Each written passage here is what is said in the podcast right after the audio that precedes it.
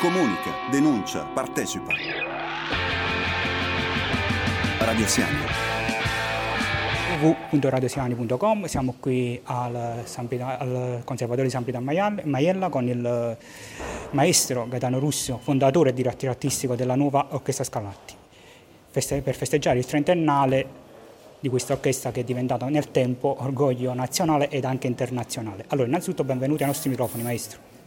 Eh, grazie per questa vostra presenza, sono ben contento di eh, parlarvi della nuova Orchestra Scarlatti perché è un organismo che nasce eh, nel 93 eh, dopo la chiusura dell'Orchestra Scarlatti Rai, di cui io ero il primo clarinetto solista ed è stato un periodo abbastanza eh, evidente in ciò che succedeva per la cultura non solo a Napoli ma anche in Italia, perché qualcuno ricorderà che era il periodo in cui cominciò la crisi, secondo alcuni, di tipo economico, ma eh, secondo i tanti di, la crisi veramente culturale. Fu la prima orchestra ad essere sciolta, poi ce ne furono altre e tante situazioni di, eh, legate alla cultura sono state messe un po' da parte. Noi da 30 anni resistiamo, la cosa, la cosa da dire è questo, noi non sopravviviamo, resistiamo, sia per ribadire che una città come Napoli non può non avere un'orchestra sinfonica, considerando che i paesi per noi di riferimento a livello culturale, tipo l'Austria, tipo la Germania, tipo la Francia, ogni, ogni città grande ha perlomeno un teatro, un'orchestra e in alcuni casi più orchestre. Napoli non ha un'orchestra sinfonica, ha soltanto il San Carlo, come dire una grande cattedrale in un deserto, musicalmente parlando.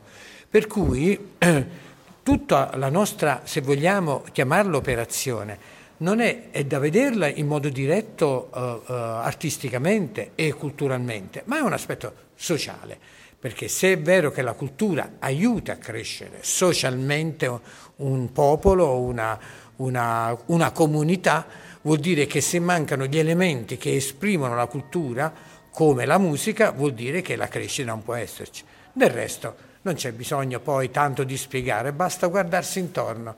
E sono solo canzonette di cattivo gusto in molti casi, senza assolutamente venir meno a considerare quelli che sono di grande rilievo, di grande prestigio nella musica diciamo extra classica, ma c'è tanto, c'è tanta immondizia sinceramente, che in alcuni casi prevale come notizia e non solo nel nostro sistema, se vogliamo è un sistema sbagliato secondo noi.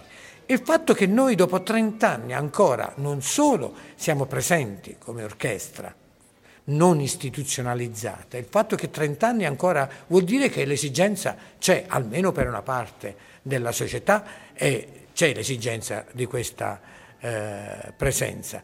Ma è anche vero che cosa succederà? Ci sarà una ripresa, ci sarà una definizione di quello che sono i valori morali, eh, artistici, qualitativi. Allora vuol dire che orchestra, o noi, o comunque orchestre, e non solo saranno presenti. Maestro, eh, in 30 anni, dopo 30 anni, come si arriva a un traguardo così prestigioso? Cioè, quanto lavoro c'è dietro nell'organizzazione e in tutto il resto per un'orchestra così importante? Eh, faccio una differenza molto chiara e molto definita. Eh, quando io ero alla RAI, io ero per, come vincitore di concorso il primo clarinetto solista dell'orchestra Scarlatti della RAI, della RAI Televisione Italiana.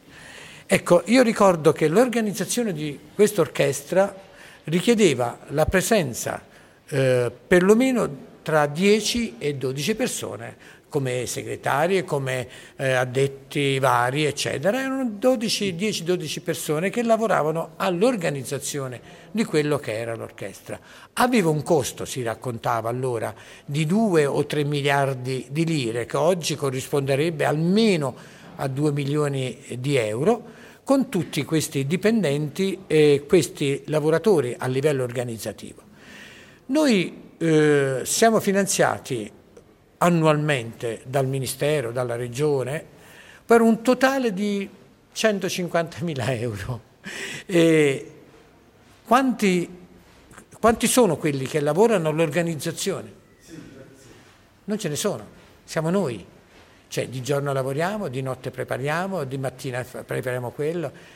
Io vorrei soltanto fare un invito, cosa che probabilmente farò anche durante il concerto, a riflettere ai presenti, far riflettere ai presenti di che cosa vuol dire 30 anni, cioè che cosa faceva il signore che sta seduto in platea il 21 marzo del 1993, cosa faceva il giorno dopo, cosa faceva la settimana dopo, cosa faceva il mese dopo, cosa faceva la notte del Natale del giorno X, che cosa faceva? Ecco, noi stavamo sempre lì a lavorare da 30 anni.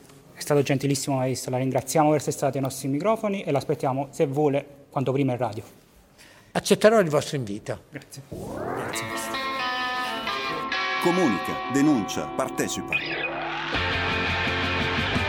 Radio Siani.